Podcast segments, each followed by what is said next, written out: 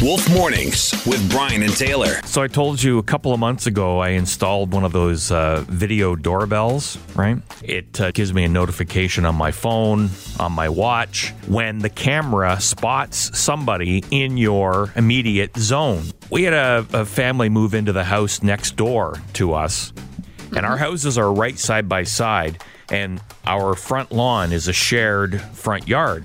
Couple of young kids now with this family. So on the weekend, the two kids are out playing. They're out playing on the front yard, no problem. But at one point, they started to come onto my front walkway.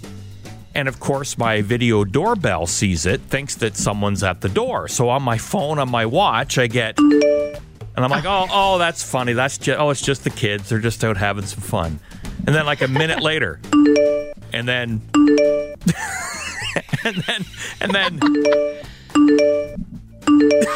Oh my god, that's so so I funny. keep getting these notifications. So I'm looking out, and sure enough, they're playing tag or something. And they're going from the lawn, and the kids are, you know, stumbling onto my walkway in my camera view.